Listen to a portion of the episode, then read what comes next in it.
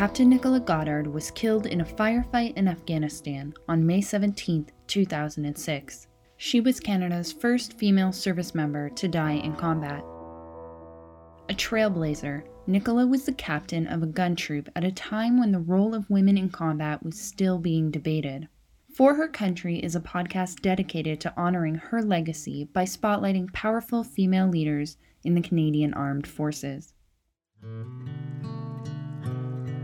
Nicola was born and spent her early years in Papua New Guinea, a country north of Australia known as being one of the most culturally diverse in the world. My parents, originally from England and Canada, met as teachers and later married there. When Nicola was three, my parents moved home to Canada with her and my other sister, Victoria.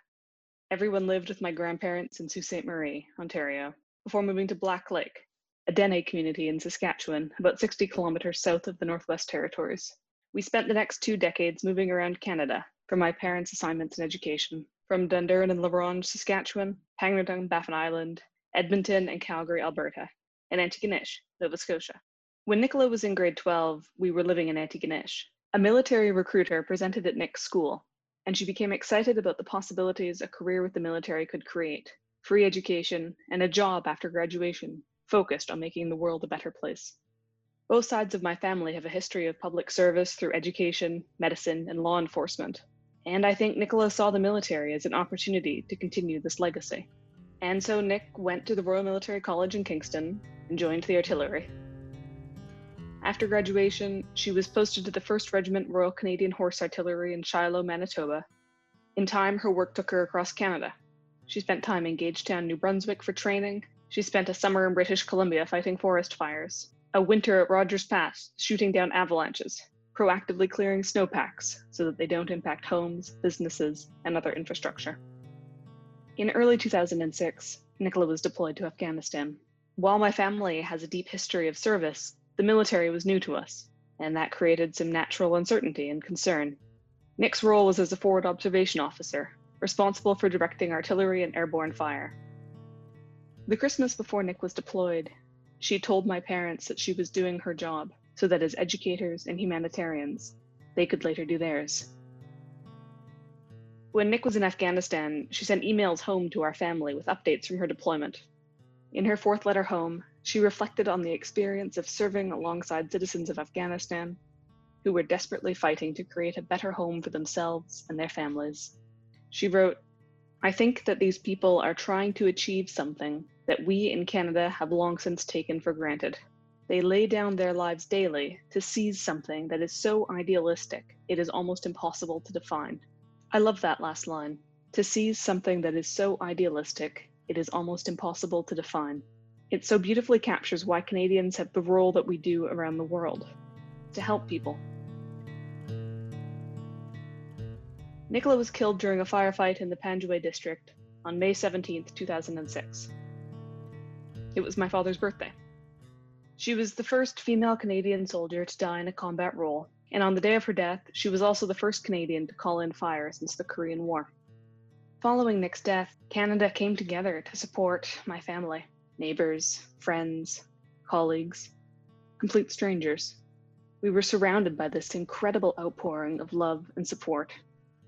In time, we came to understand that Nick's legacy of leadership, strength, and courage could continue to create a better world. The Captain Nicola Goddard Fund now celebrates and supports servicewomen and female veterans who, like Nicola, protect the values integral to Canada and who stand on guard for those less fortunate around the world. Nicola's top priority was always her people, her family, her soldiers, her community, her country. With the fund, we're able to help protect her people and also tell the stories of incredible Canadian servicewomen to inspire leaders in both military and civilian Canada. I'm Shannon Busta, and thank you for joining us for the first episode of For Her Country, a podcast produced by the True Patriot Love Foundation and the Captain Nicola Goddard Fund. The voice you just heard belongs to Catherine Rusk, Nicola's sister. Catherine and the Goddard family have been instrumental in the creation of this podcast. Over the course of this series, we'll explore lessons in leadership from inspirational female leaders from across Canada's armed forces, all in honor of fallen Canadian military hero Captain Nicola Goddard. I'm a journalist by trade, a civilian. I have never served in the military, nor has anyone in my immediate family. So I'd understand if you were wondering why I'm hosting this podcast. The short answer is that I was asked to by Teresa Sapara, a friend and veteran who I respect deeply. The long answer is that I was inspired by Nicola's story and I wanted to do anything that I could to help spread awareness for her legacy and the Captain Nicola Goddard Fund. Over the course of producing this podcast, I have met brilliant and strong women, and our conversations have left me feeling inspired and given me a deeper understanding of the work of the Canadian military. So join me as we learn about Canada's military through the lens of the trailblazing women who have helped shape our armed forces. From base training to deployments, our guests will share their experiences with us, and along the way, we'll uncover universal lessons we can all benefit from. We want to take this opportunity to thank RBC for generously supporting this podcast series as presenting sponsor. RBC has been an advocate for True Patriot Love since 2010 and has committed over $1 million to support Canada's military members, veterans, and their families. Thank you, RBC. For our first interview of the series, I'm speaking with Major Jamie Phillips, the first female artillery troop commander deployed to Kandahar. Jamie was the recipient of the Order of Military Merit in 2015. She attended school with Nicola, and their relationship helped Jamie develop her own leadership style. Thanks so much for being here with us today, Jamie. Really looking forward to digging into your career and your experiences in the military. I'm hoping you can start us off by telling us what drew you to a career in the armed forces in the first place. Um, so, my father served, he was an officer in the Armored Corps um, so I grew up as part of that lifestyle, but it, wasn't, and my dad was very, very subtle. It was never like, a, you should join the army. It was, you know, there was, there was no sort of significant, like, you should follow in my footsteps kind of business. But when I was uh, 14, one of my friends uh, invited me to join the cadet, the army cadet movement with him in our, uh, in our local area. So I went with him. And I think my dad wasn't necessarily opposed to it, but it, he, you know, certainly got tired of driving me around to things all the time. Um, but then from there, um, I found out about the Royal Military College and you know free school. So uh, thought that would be a good a good option for somebody who uh, was really enjoying the Army Cadet uh, experience and sort of the the camaraderie and the team aspect of it and the you know the there's really athletic parts you know i was part of the biathlon team and then there's leadership parts where i got to be instructor on courses and things like that it was really great um, so it seemed like a natural next step for for RMC. I really, I honestly didn't consider very many other career options. It was just sort of very clear to me from a very young age that that's what I wanted to do. So you mentioned RMC there, and for our listeners, that's the Royal Military College. It's based in Kingston, Ontario. So you attended there for your undergraduate degree. What was that experience like for you?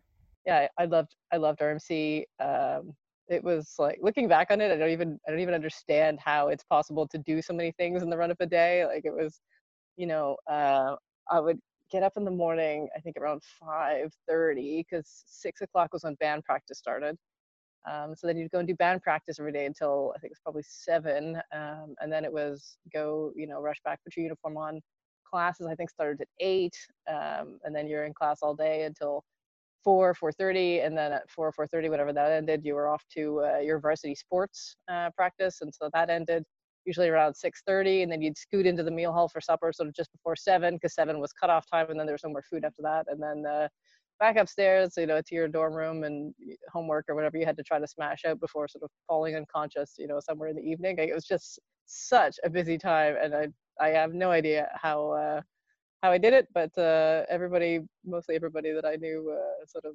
had these same crazy hours and schedules and lifestyles, and everybody sort of came out of it with uh, with a degree and uh, a good experience. So yeah, I, I loved RMCA.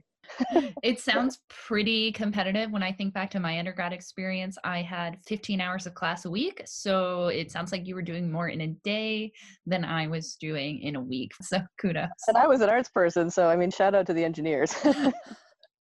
um, you mentioned that RMC is built on four four pillars. Could you explain what those are for us?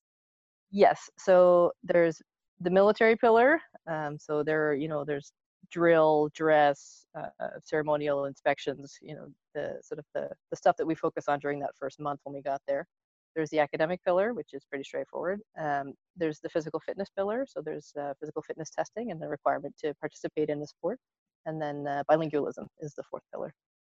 That's amazing. And it sounds like it, it, it would provide you with such an incredible foundation for anything in life.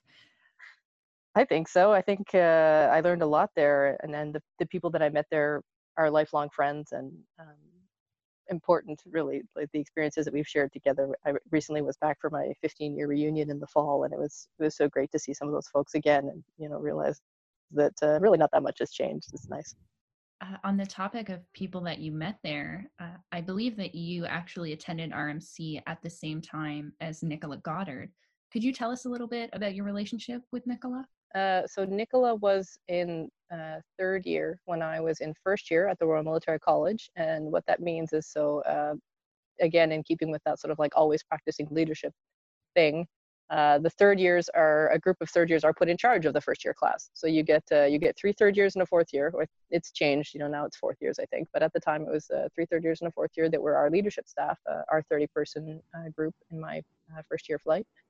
And so Nicola was one of my third years who was in charge of us. Um, so she was, you know, she was the first woman that I had met who was in the artillery, and at the time I was in the infantry, so it wasn't uh, it wasn't that that I think necessarily drew drew me to her, but um, she just had she was a great leader. Like she had a really solid, strong foundation in, in caring for people and just being both competent but also like wonderful and generous at the same time. You know, some people feel that like leadership has to come at a cost of of care or you know or, or of, of of empathy or things like that and uh, she was even she was you know she would have been so young but she already had like such a well developed blend of this like strong leadership she uh she was amazing so uh we we bonded because we were both on the biathlon team i joined the biathlon team that year um she was one of my first year instructors i remember my first interaction with her was um, so when you're there for your first month, it's sort of like frosh week, except it's not fun. It's like the opposite of fun.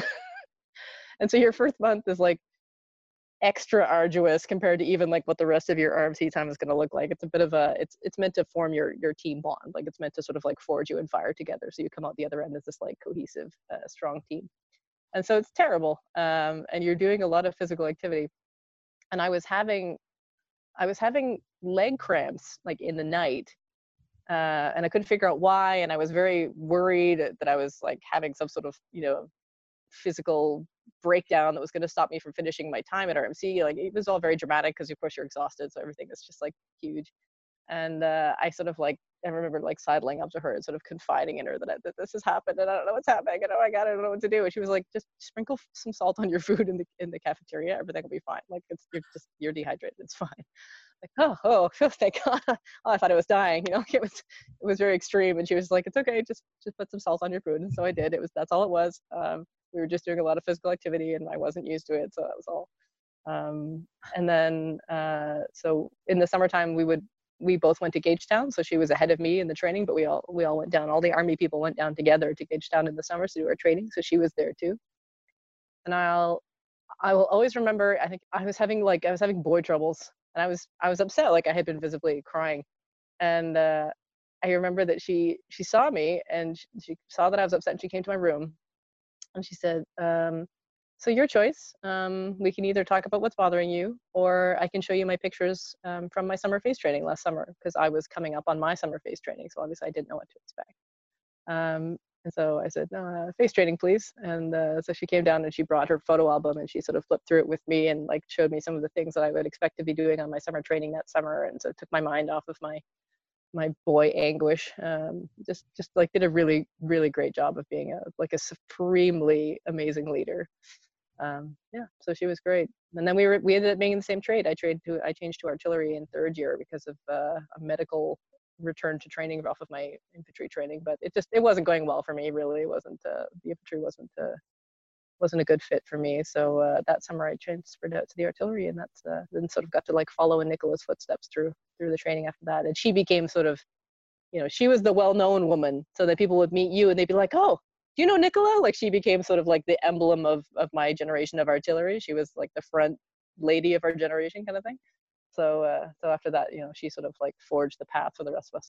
And do you think that your personal leadership style was influenced by your exposure to Nicola? I hope so. I be- I got to be in charge of first years when I was in my fourth year, so like so the cycle kind of continued, and I I really enjoyed it, and I um you know I'm still friends with some of those people because I think you know in their moments of anguish, I I tried to you know be that empathetic person for them, and you know it, you know you're still in charge and you're still the leader and you're still you know very much in you know in the hierarchy there's still a hierarchy but uh, you still there are ways that you can relate to people and share in their in their challenges especially you know it's their first year and they're, away from home for the first time things like that. So I, I think i think i definitely learned from her that it was okay to also be a human like at the same time as you're being a leader. Like that's fine. You can be both you know, the more I learn about Nicola, the more it becomes so obvious that she just had such strong leadership instincts at such an early age and was such an asset to the Canadian Forces. So, thank you for helping us understand your relationship with her and allowing us to get to know her a bit better. I'm Catherine Rusk. Captain Nicola Goddard was my sister, and I'd like to make a request. Military service can bring great challenges and sacrifices. Women in particular can face unique issues. Help True Patriot Love and the Captain Nicola Goddard Fund support Canada's servicewomen, veteran women, and their families. True Patriot Love Foundation is a national organization that supports the military and veteran community by funding critical programs across the country. Please consider donating today towards their mission at tplgoddardfund.com. No donation is too small. On behalf of my family and the Captain Nicola Goddard Fund, we thank you for your support. This episode is sponsored by Treble Victor Group, whose mission is to enable ex military leaders to achieve their full potential in the marketplace.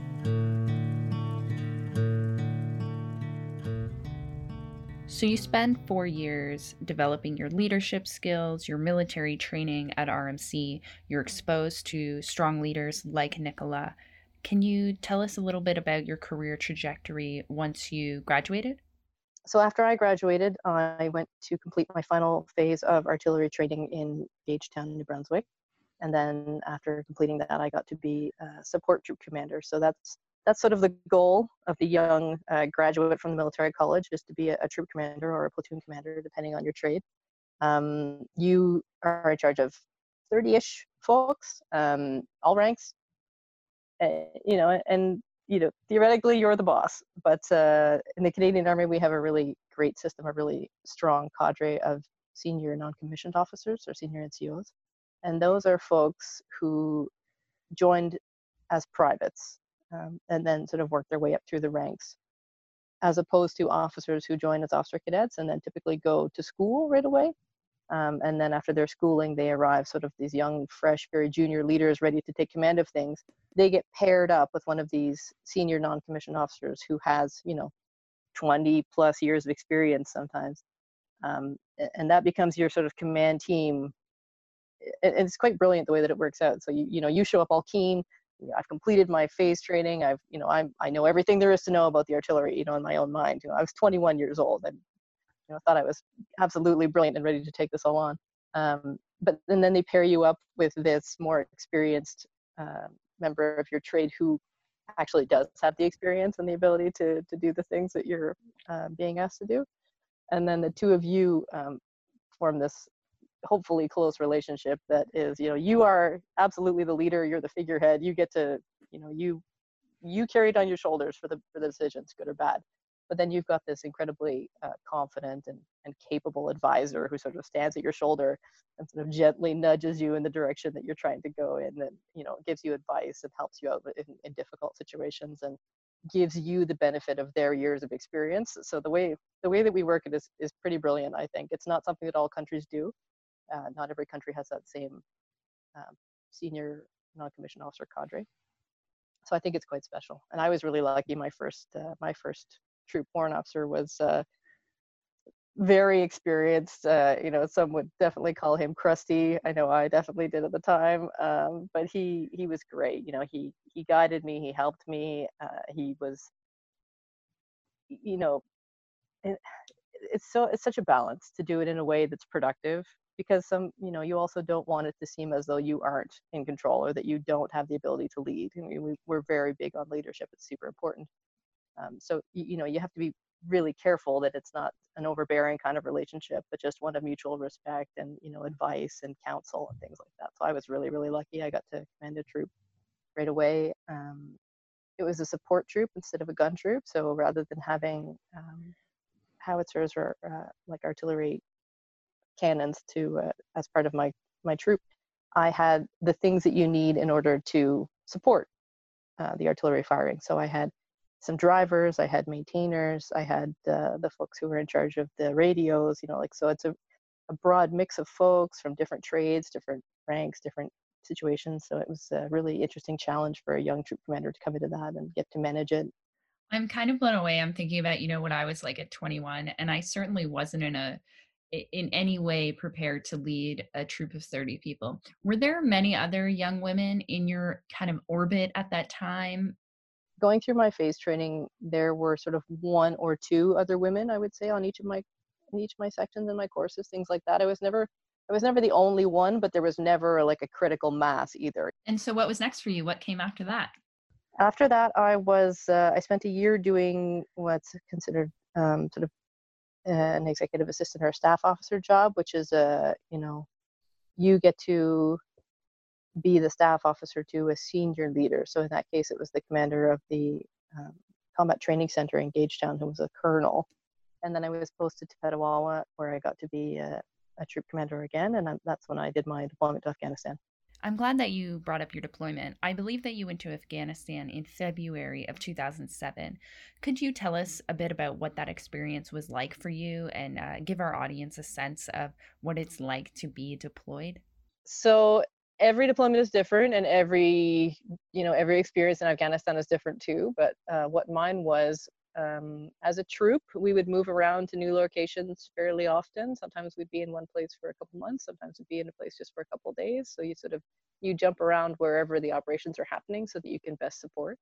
Um, so we were we were rarely on Kandahar airfield. So uh, you know that's the stuff where you know you'd see like the Tim Hortons and things like that, and you'd have like a more of a coalition feel. We were very much off by ourselves, which was you know pluses and minuses for sure.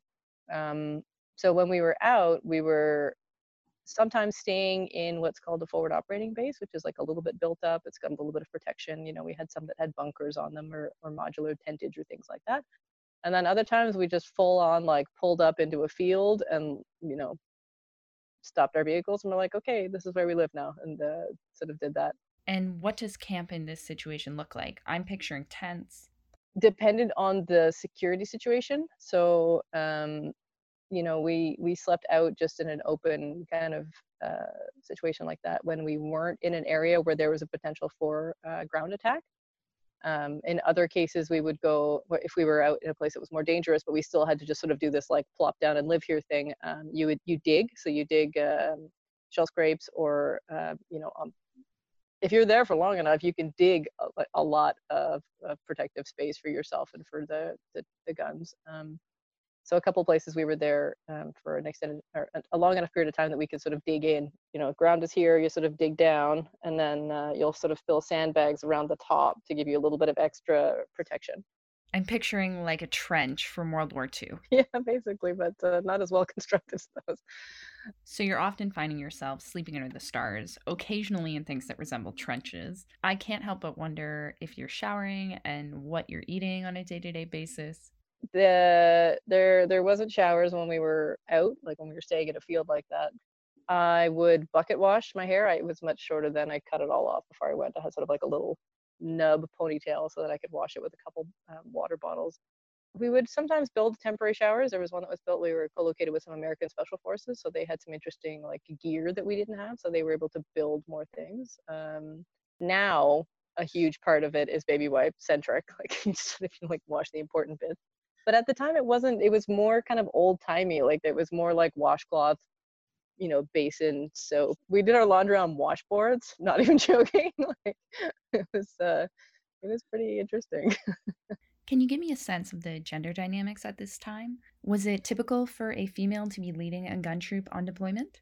So technically, I was the first woman to lead a gun troop in Kandahar um, which means nothing, but it's just sort of an interesting title. Um, was that for Canada or for all of the coalition forces?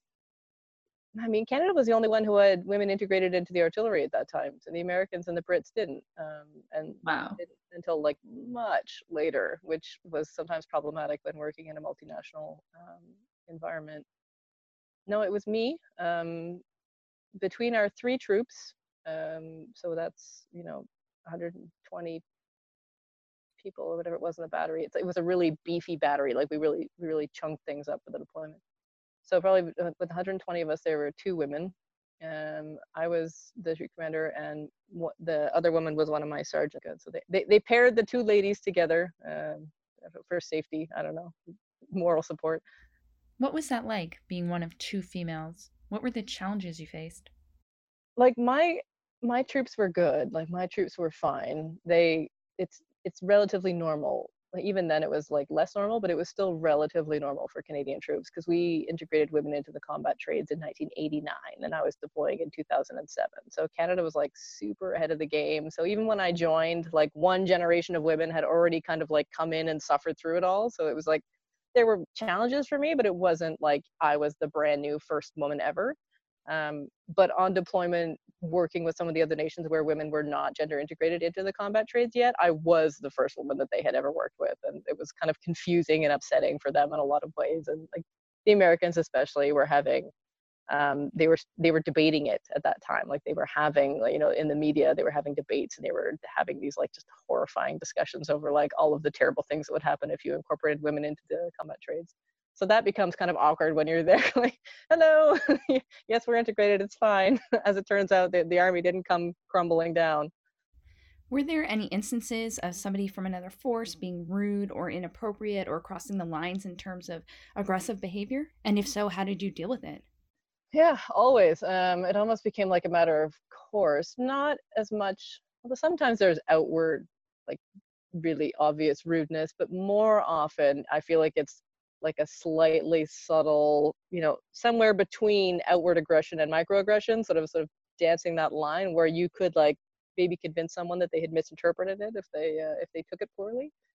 Um, there was, I remember there was a an individual, an American officer who was working on one of the forward operating bases where we spent some time, and uh, he just he felt the need to just constantly like vocally espouse all the reasons why it was a terrible idea to have women in the combat trades like to me you know around my soldiers just in front of my face not um, just not super helpful but i my my troops were they did the absolute best thing which was just act like confused about what this guy was going on about you know what i mean? Like they just by perceiving it as normal and having the other people see them perceiving it as normal i think that was the best thing that could have that anybody could have done you know like i i have learned that i can't convince people that women should be in the army if they don't think they should be. Like that is one of those like deeply held beliefs that people have that I cannot change their minds through debate. Um, I can maybe sometimes change their minds through performance or through action or experience or things of that nature. Like if they work with me for a while, maybe they'll be okay with it after, but it's not something that you can like tell people and they get it. So I was still trying back then, but it was such a pointless endeavor. Do you mind me asking what some of those things that guy would say? Like, what were his reasons for why women oh, shouldn't God. be there? They're they're all the same reasons that continue like to this day. If you ever read any of the comment sections of any any article about women in anything ever. Um, so the main arguments were always uh, physical strength. So his argument was that I would never be able to uh, pull him out of a combat situation if he were to be killed or shot. And uh, you know, my answer to that was always, okay, well, you know, he weighed almost 300 pounds. It would have been very difficult for really anybody in my organization to pull him out of a situation like that. Um, I often get the uh, men have an innate desire to protect women. Therefore, in a combat situation, if you have a woman, uh, rather than be doing their jobs, men will be going out of their way to like fling themselves in front of you and protect you from danger, which is a thing that has never happened to me. And I like to tell people that none of my troops threw themselves in front of me at all when we were under fire of any kind. So that was great. Um, and the other one that people say is that having a woman there will undermine the cohesion, the unit cohesion. Um, so there's that factor where it's sort of like, oh, you know, that camaraderie can't possibly be built with a woman there. Um, and I, I mean, the, the proof is in the pudding. Like I, I have lots of friends in the army. It's all been fine. You know, no units have come crumbling apart and disintegrated because they put women in them you know how did you maintain a positive outlook while being subjected to bad behavior like this i mean i really didn't like i got really irritated about it um, I think I'm a little bit better now. I've had more experience. I've deployed in a, in a or I've been in a multinational experience since then that was quite challenging for same reason. So it's like I've had more practice now. I've I've grown and matured and like worked on my control. But at the time, it was mostly just like it would make me furious. I would uh, either say nothing or say you know something really smart alecky that was probably not helpful, but it you know just felt like the best defense at the time was just to be you know on the offense. Um, you know, I would gripe to my to anybody that I could who was willing to who was willing to absorb my my fury um, for moral support. But I was like, I was really lucky. I had a really strong troop warrant officer for that deployment as well, like sort of a different guy, but the same version of the like, you know, he has more time in the army than I have alive at that time, you know. So he uh, he's a great moral support and you know in sort of like a fatherly slash like leadership kind of just like shh it's fine you're doing fine shh it's fine don't don't listen to them don't worry about it it's okay. And so just knowing that i had the you know the love and support of my crew was more important than what this like idiot thinks and and the challenges you faced i mean obviously they've uh, not been so overwhelming that they've um, that you've you felt the need to leave because you're still in the military today can you tell us a little bit about what keeps you uh, serving? It's the people. I love the people. Um, you know, for every asshole, there's like a hundred amazing people that are just like they become great lifelong friends, and it sort of it forges these like weird bonds that I didn't really realize until I um, I had a job two years ago. I worked at the Privy Council office in like a public service uh, environment, so I worked with civilians, for the first time you know and we're pretty insular in the army like we don't do a lot of like cross pollination with other organizations or other parts of the government so it was my first time working with like real people. Um and so at, at one point my i have a cottage in new brunswick that i uh, co-own and there was a massive pile of snow that winter. This was, there was like nine feet of snow in the cottage and somebody called me from new brunswick and was like hey I'm worried about the roof. You know, you might want to come down here and just like have a look because I don't know. It seems like it could be problematic. I was like, okay, well, I'll just, uh, you know, I'll get together a crew and I'll uh, go down and shovel it off next weekend. It's like a 12 hour drive. It's fine. And wow. so I sort of put it out on Facebook like, hey, uh, anybody want to come help me shovel? Uh, you know, I'll be there Saturday morning, 9 a.m. Uh, you know, bring your shovel. There's no, there's no uh, hot water, but uh, you know, there's beer. Come on down. Um, and people did you know what i mean? Like you just you have access to this like amazing network of folks that you can call on for any like insane life issue or favor or problem that you have you can just call them and be like hey um i need you to take care of my dog for like two months. They're like yeah okay sounds great uh, how much does he eat? You know like it's a very because you're not around your family because you're moving around all the time you get like a new family. And before i let you go if you had one piece of advice for young women out there looking uh, to advance their careers and build their leadership skills, what would it be? I think be yourself is something that is, you know, it sounds trite and it sounds, you know, it's like what everybody, I think what everybody says. But I think when you join the army, you sort of sometimes, I think maybe less so with the with new generations, but you feel like you have to conform to a you know a version of like what a leader looks like you know what i mean? And you have to and that leader is usually a dude um, you know he's usually yelling uh, it's sort of you know, kind of beefy like it's it's just it's not achievable and if that's not who you are like i can't go in and pretend that i'm you know a six foot tall blonde dude you know what i mean? Like i can't i can't just be another person uh, so it's not convincing if i go in and try to lead like that's what i'm doing um, so I think, and people people say this, and I think it's true, is that like troops can tell, like your your troops can tell if you're faking it. So there's no point, you know. So even if you're a success, you're gonna be a success because you're a fraud. You know, like it's not it's not worth it. Just you can be yourself. Um, you know, the military is, is changing. The the leadership styles are are changing. Um, we're putting a lot more emphasis now on like that uh, that emotional intelligence factor that is like really inspiring and I really like to see it. Um, so, so you you can be yourself. It's okay. You know, like you have something that you are bringing to the table, or you wouldn't have gotten as far as you've gotten. So just sort of figure out what that thing is, and it'll be fine. You just don't don't try to be something else, or don't try to don't try to act in a certain way because you think that's what a leader acts like. It's not going to work. Jamie, thank you so much for joining us today and being so generous with your time and with your stories and experience. I think we've all learned a lot from you. Yeah, of course. And on the next episode of For Her Country, I'll be speaking with Lieutenant Colonel Eleanor Taylor. Eleanor is a native of Antigonish, Nova Scotia, who recently completed a remarkable 25 year career as a regular force infantry officer. She has completed multiple deployments overseas, including Kosovo and later Kandahar, where she led operations with soldiers from the Canadian, U.S., and Afghan armies.